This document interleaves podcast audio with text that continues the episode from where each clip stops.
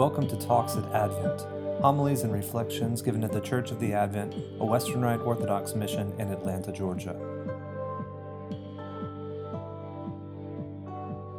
In the name of the Father, and of the Son, and of the Holy Ghost, God is one, amen. Brothers and sisters in Christ, today let us explore what we find in the words of St. John in his first epistle. St. John reminds us of the world's response to our faith. The apostle tells us, Do not be surprised, brothers and sisters, that the world hates you. It is a solemn truth that as followers of Christ we may encounter rejection and animosity from the world around us. And unfortunately, too often, right, that leads us not to stand boldly with Christ in our day to day life. The values of the world often conflict with the teachings of Christ, and this clash can lead to hostility. Take the example of our patron saint, St. Alban, who we celebrated just this past Thursday. Was St. Alban loved because he decided to follow Christ? Not at all. He lost his head for it. But let us not be discouraged, for the Apostle John here reassures us of the good news that we belong to God that his Son Jesus Christ abides in us, and that the Holy Spirit has given us new life. We're children of the Heavenly Father who loves us with an everlasting love, a love that surpasses every understanding we have. Of the people who love us surpasses anything we can imagine about love. In illustrating this truth, we turn to the parable we read in St. Luke's Gospel, where Jesus speaks of a great banquet prepared by a man who invited many guests. However, when the time for the feast arrived, one after another they began to make excuses.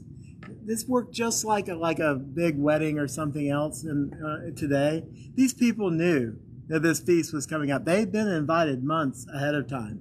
This wasn't a surprise to them, and here they are making excuses right? One said he'd purchased a field and needed to go see it. And yes, that might seem a little strange to us, right? We usually go check places out before we buy them, right? That's not how it worked in the ancient world.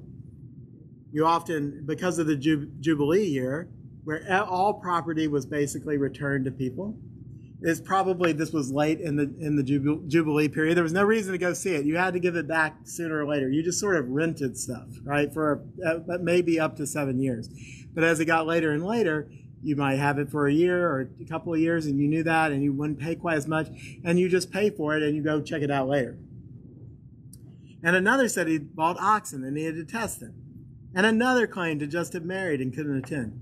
Now, these were these reasonable excuses? Yes. In fact, they actually were. In, in fact, some of them were guaranteed excuses by Jewish law.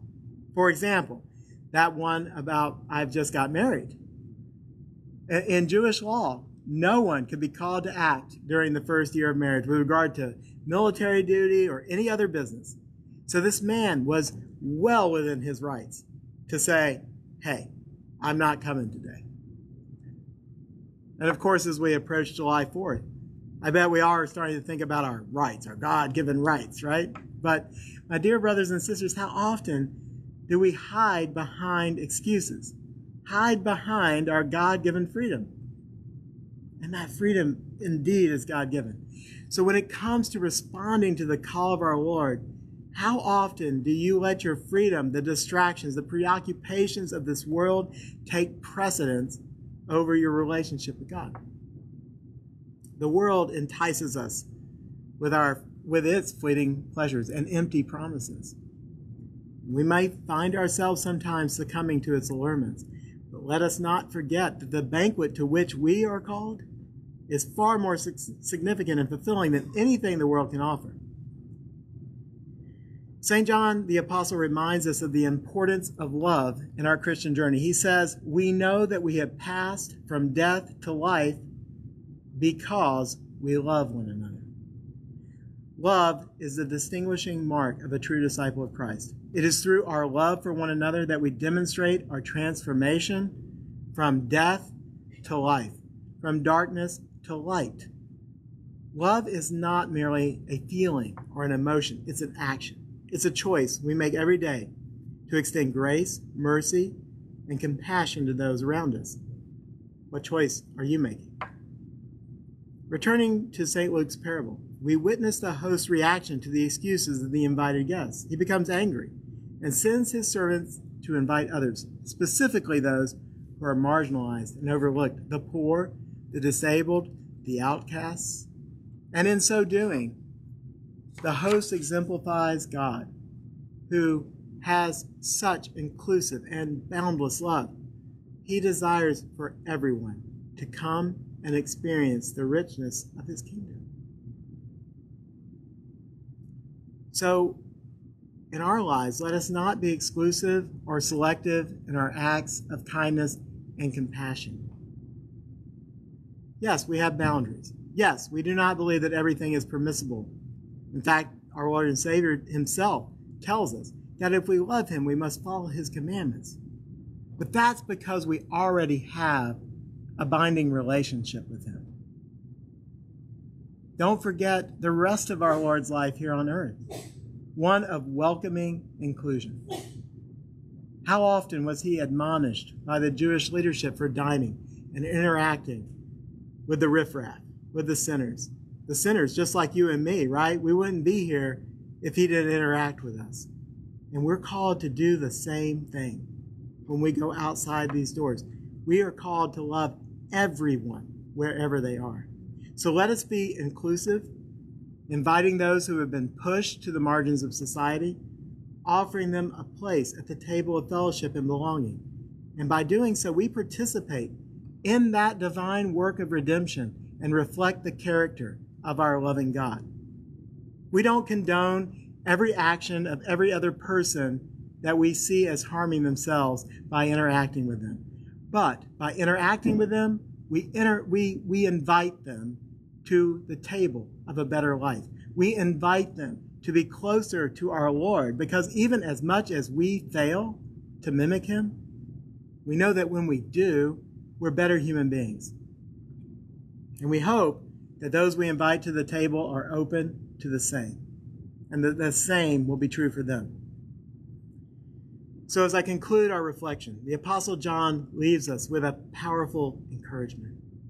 Dear children, let us not love with words or speech, but with actions and truth. That means let our love be real, let it be sacrificial. You've got to give of yourself, at least partly, if not completely.